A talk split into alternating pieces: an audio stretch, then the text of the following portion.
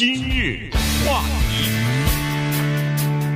欢迎收听由中讯和高宁为你主持的今日话题。今天呢，我们跟大家来聊这样一个事情哈，就是在呃我们南加州洛杉矶的长老会医院里边呢，有一名护士啊，他在抢救病人的时候呢，因为没有足够的呃这个叫做个人防护的措施吧。呃，他至少是没有戴那个 N 九五的呃手的这个口罩啊，结果呢，在抢救这个病人十四天之后呢，呃，他就不幸的去世了。那么前两天的时候呢，给他进行了呃追思的仪式啊。在在这种情况之下呢，呃，其实在全美国都。呃，有这样的呼吁哈，就是在呃抗疫第一线的这个医护人员呢，应该给他们足够的安全的保障，否则的话呢，他们就很容易接触到这个病人啊，尤其是比较严重的重症的这个呃新冠病毒的病人，以后呢，他们被传染的机会啊，要比普通人要大得多。那么在全加州呢，到目前为止已经有三十六名这个医护人员呃死于。第一线了，就是抗疫的第一线了。所以今天我们把这个护护士的这个故事呢，跟大家来讲一下。因为这个事情呢，它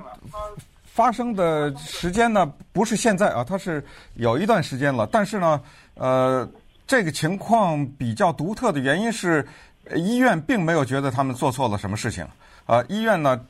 觉得。他们是完全按照 CDC 的要求也好，按照政府的规定也好，他们是这么做的。所以现在有争执，那争争执来自于哪儿呢？这个争执来自于护士工会，因为我们知道，在美国这些护士呢，他们都受到工会的保护，所以是他们对医院呢提出了投诉。那么同时呢，也对所谓的职业安全啊等这方面提出了投诉，所以这件事情才爆出来。再加上媒体的配合。具体来说就是《洛杉矶时报》，所以，呃，他们之间呢就把这个情况呢做了一些他们自己的调查，但是具体的情况是怎么情况呢？现在小有一点争议，但是有一些东西没有争议，那就是 Celia Marcos 这一位来自于菲律宾的六十一岁的，在好莱坞长老医院工作超过十六年的这名护士，他呢因为接触了一名。被新冠病毒感染的病人之后呢，十四天死亡了。呃，这个时间呢，正好跟我们大家也都知道的，就是说所谓什么潜伏期两个礼拜啊，什么之类的，这个时间正好相吻合。这个事情是没有争议的，医院也发出了通知，他就是说我们表示遗憾，我们做了我们所有的该做的事情，对他也进行了相应的保护，但是他还是不幸去世了。那么对此呢，我们。表示致哀啊，什么之类。但是，当然，现在护士工会不干。好，那我们就看一看，就是当时啊，这个情况是怎么一回事？因为这是情况发生的时候是在四月三号，这一说都一个月了嘛，对不对？一个多月了。四月三号呢，在好莱坞这个地方有一个叫长老会医院，就是 Presbyterian Hospital，在这个或者说是一个医疗中心呢，有这么一个男的，是一个感染的病人。这男的呢，没有什么症状，所以他就跟医院说：“说我要回家，你看我什么症状都没有，让我回家。”你说这个事儿，这很奇怪。他跟医院提出要回家，两个小时以后他死了。嗯，你说这对，也就是说，实际上他自己没感觉到，呃，这个他自己的情况的严重，但是医生感觉到了，所以让他进入到这个病房隔隔离的病房里头去了。所以呢，刚好这个人呢，就是在 Celia Marcos 他的照顾之下啊，因为我们都知道每一个病房里头不是有一个当班的护士嘛，那这个 Celia Marcos 呢，刚好是这个病房的这个当班护士。那么他呢，呃，在紧急的情况之下，就是这个这个病人啊，一下子突然停止呼吸了。那么在这种情况之下，他们当班护士的首先的做法就是要到病房里边去，要赶紧对他进行叫做心肺复活术啊，就是压呃，我们都在电影里头、电视里头看到，就是双手压他的那个呃肺部啊、胸部啊，然后看看他能不能刺激他的心脏重新再跳动起来，然后呢，他就进去呃做这个事情去了。那么那个时候呢，他戴的他是戴口罩了，但是戴的呢，据说是一个普通的这个手术的口罩啊，并不是 N95。那么呃，然后呢，那个时候也没时间再去找 N95 口罩了，所以呢，他必须这是分秒必争啊！你等找到 N95 口罩回去，那个停止呼吸的 病患就救不过来了。对，这个里面我觉得这个最大的争议就在这儿，所以这是一个特别关键点。是那医院的 N95 口罩在哪儿呢？是这么一个情况，因为我们电台也有人从事护士工作，口罩在医院里面随处可见，嗯，到处都可以拿到。呃，口罩现在并不是十分的短缺，但是这个 N95 的口罩呢，比较短缺，所以在这个好莱坞的这个 Presbyterian Medical Center，在这个医疗中心呢，他们的 N95 的口罩是锁起来的，这是唯一的锁，而且是锁在什么地方呢？它是锁在它专门有一层啊，是治这种强烈的被感染以后就生命垂危的这种病人的，锁在这一层上。可是 Celia Marcos 所在的那一层，他没有 N95 的口罩，他可以拿到吗？可以。他需要怎么样呢？他需要坐电梯到另一层楼去，他需要 申请，申请了以后，主管打开这个锁着的门，把 N95 的口罩给他，不会拒绝。他要去拿的话，不会拒绝。嗯。可现在的问题就是，他没有时间了。对，这才是现在的焦点。所以现在这个护士工会他们说的就是，在他接班的时候就应该给他一个 N95 的口罩啊，但是呃没有。所以呢，这个是这么个情况。因为他那一层，他的那一层是后背的，不是处理 N95 病人的那一层。对，他的那一层那个楼层呢，照理说是不是隔离病房？对，照理说他不接受这个，就是呃新冠病毒的患者的。只有在那个特殊的隔离病房那个楼层满了以后，才会有病患转移到他的这个楼层里边去啊。所以呢。这就是这么一个情况，所以医院里边呢，说实话也是这个 N95 的口罩也是比较稀缺了，所以呢，这就是为什么要加强管理。他在那个专门治疗比较重症的那些呃新冠病毒的那些那个楼层呢，那个是有口罩的啊，那个是没有问题。但是呢，据呃这个护士工会和在长老会医院工作的那些护士说，哪怕。给了你一个 N95 的口罩，也基本上要求你要戴好几天，然后呃，这个不能用完以后马上扔了以后再领一个新的啊。所以呢，这个呢就是说明这个物资比较紧缺嘛，所以就出现这样的情况。那么 Celia 他在那个时候呢没有时间再去换了哈，所以呢他就为了这个抢救病人嘛，所以他就进去进行这个心肺复活术啊什么的，然后这样的话呢，他也知道。这个情况可能会让那个病毒的飞沫呀，在空气当中传播，可能会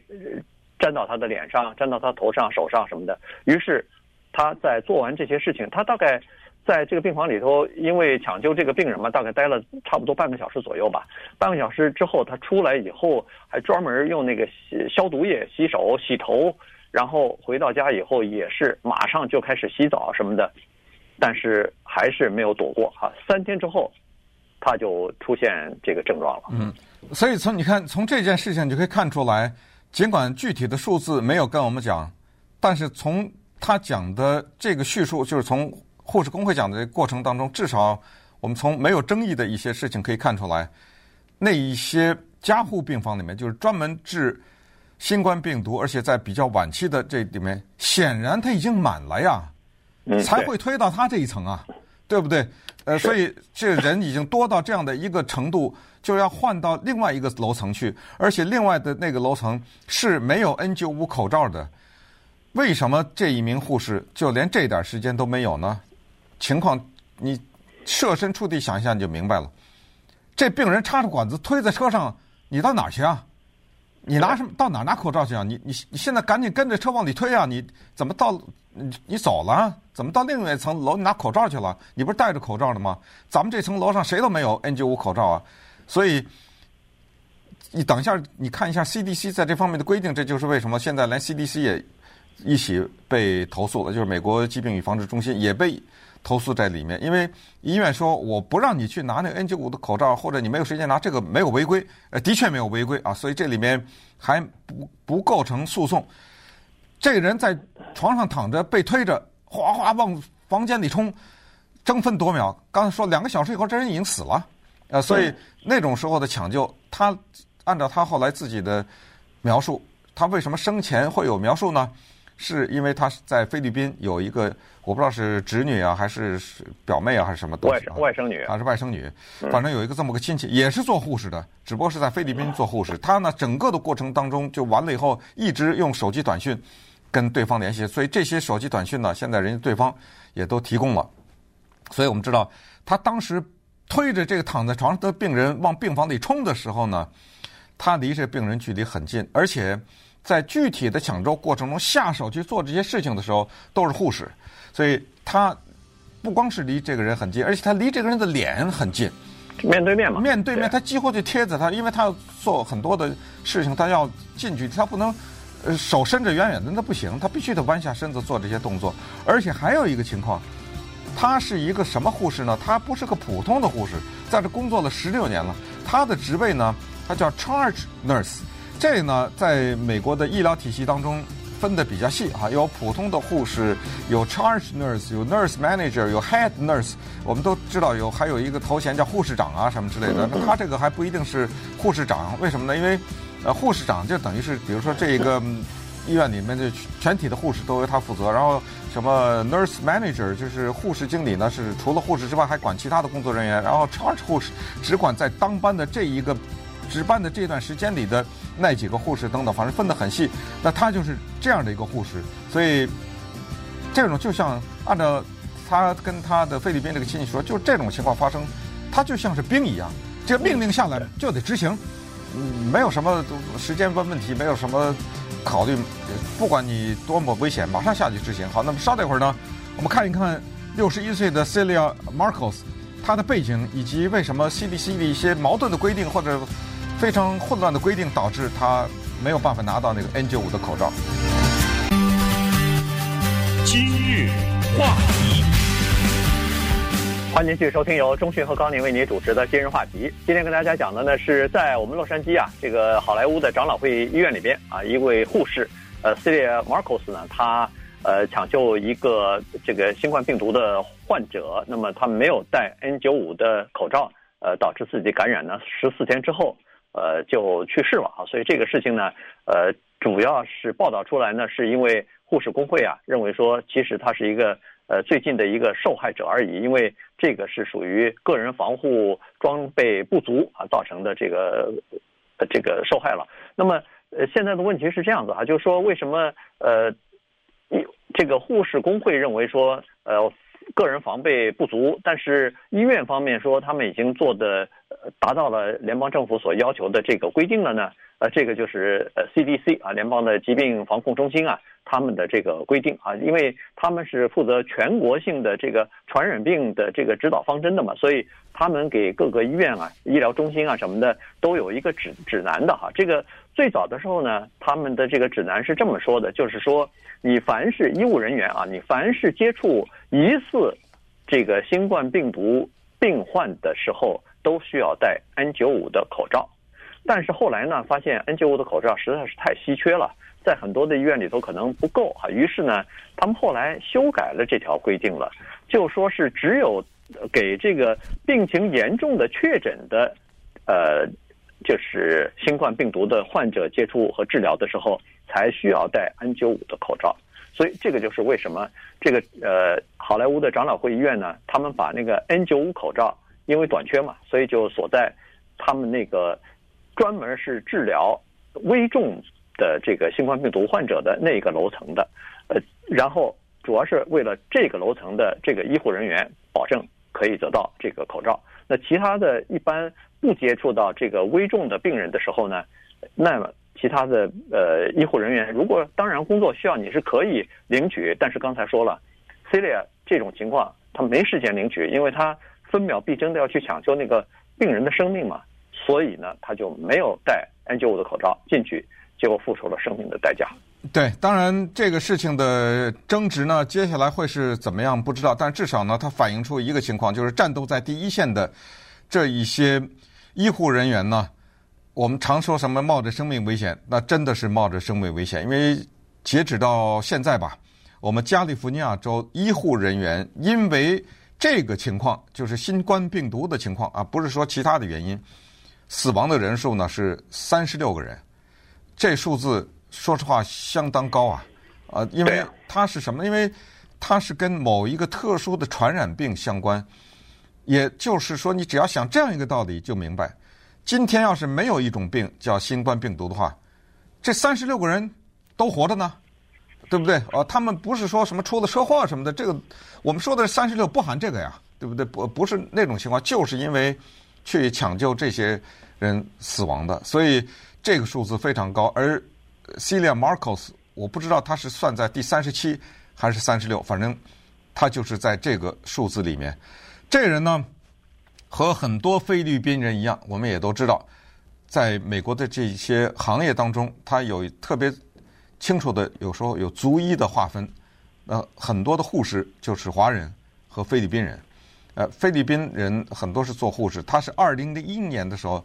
来到美国，而且他在菲律宾的时候呢，已经是一个非常有经验的护士。菲律宾人要讲英语，所以这一点呢，他们适应的比较快，来到这儿来。所以零一年来到美国，然后三年以后就是零四年就来到好莱坞长老会医院里面做。那可以想象，他就是这么一路从普通的护士做到一个叫做主管护士啊，做到这么一个程度。呃，给人的印象呢，在这个医院和口碑啊，那都是非常好的一个人。他和其他的所有的移民有特别共同的地方，就是只要有假。姐，别去欧洲了，也必须要先回家探亲啊，先回到菲律宾去。只要有钱，先寄回家去，然后先帮助家里的人。他有两个孩子在这儿，也是一样。按照他死后，他两个孩子接受媒体访问说，他们今年在疫情之前已经计划再去一趟菲律宾的，这个日期啊什么的全都定好了，走不了了。现在呃，疫情发生，所以嗯。他其实是非常有代表性的这么一个人物，不管是从他的移民的身份也好，还有就是在这次疫情期间献出生命的这些医护人员了也好。那当然在这也顺便告诉大家，就是这个礼拜五的时候呢，我们有一个特别的节目，就是我们和纽约电台联合制作的一个节目，就是献给我们待在家里面人，献给这些一线的医护人员的，就是礼拜五的下午洛杉矶时间五点到七点两个小时。呃，这个 Celia 他是四月三号不是抢救这个病人嘛？他自己感觉，呃，好像还是不太，呃，就是感觉可能有问题啊，所以他跟他的在菲律宾的那个侄女啊，还是外甥女啊，就是做护士的那个呃亲戚呢，就有这方面的沟通啊。他就说，我在这个呃值班的时候，我的病房里头有这样的一个病人，呃，插管子呀，然后要呼吸啊，呃，然后死亡啊等等啊。所以呢，他说你们也。在菲律宾也有这样的情况嘛？现在这个冠状病毒不是全全世界都有嘛？所以呢，他说一定要小心啊，格外的小心啊。一个星期之后，四月十一号的时候，他就出现症状了啊，他开始呃逐渐的说不行，他这个呃开始头痛，然后呢有呼吸不上来的这个问题。呃，其实三天之后他就有轻微的症状，但是呢他没太在意啊，他就说我采取一些措施吧，预防措施，比如说。他吸那个蒸汽啊什么的，他好像觉得那个可以，呃，可以帮助他缓解。因为这个病都是跟肺有关系的嘛。对，呃、所以他他怎么做做法可能有一些专业方面的建议吧。对，清呃是用那个蒸汽通过吸进去啊，吸到肺部去，然后可能是清洗一下，还是采取一些预防措施，但是没防住啊。十一号的时候他出现呃这个呼吸急促，然后头痛的症状。打电话给儿子，儿子说：“你赶快马上去这个医院里边去。”所以呢，他到了医院里边去，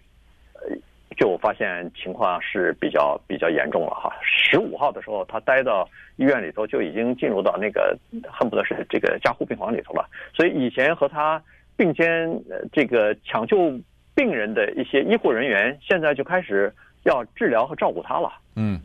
呃，这事儿现在还有一点小麻烦，就是说，刚才不是说有个护士工会，他把这件事情投诉到了，呃，美国美国有一个叫做职业安全与健康监察，就 OSHA 嘛，啊，这个大家听过，这是一个很多公司都很不喜欢的一个机构，对，因为他都是员工投诉要投诉到那儿去，投诉到那也投诉到这个地方去，呃，除了投诉到政府那儿，还投诉到这个机构。现在又冒出一个新的东西来，这个事儿就调查起来就有点麻烦。是说，当 Celia Marcos 处在最危机的情况的时候，居然医院没有给他足够的重视，说有一些医护人员害怕，嗯，呃，好像跟他保持距离，没有及时的给他 应有的帮助。哇，这个指控就比较大了，这个，对，这个指控大到就是说医护人员躲着他，等于带有这样的指控啊。嗯，而且还说一个医生呃拒绝给他插管，拒绝给他那个呃就是。插管呃接呼吸机嘛，所以现在反正医院说没有啊，医院说我们呃这个医院为所有的病人都提供一视同仁的这个专心呃精心的这个照顾啊、医治啊等等，呃超超水准的这个医治啊等等，而且这个也涉及到病人和医生之间的这个呃隐私权啊，所以现在尽管在调查，但是也是属于保密性质的，那最后要等调查结果出来再说了。但是在我记得是。上个星期啊，上个星期五的时候，好像，呃，这个医院就在傍晚的时候举行了一个，就是在医院的大门口外边举行了一个烛火的这么一个追思的晚会啊，所以很多医生和护士都从里边值班的这个病房里头走出来参加了这个晚会，说明他其实在这个整个医院里工作十六年，大家都还是蛮怀念他的。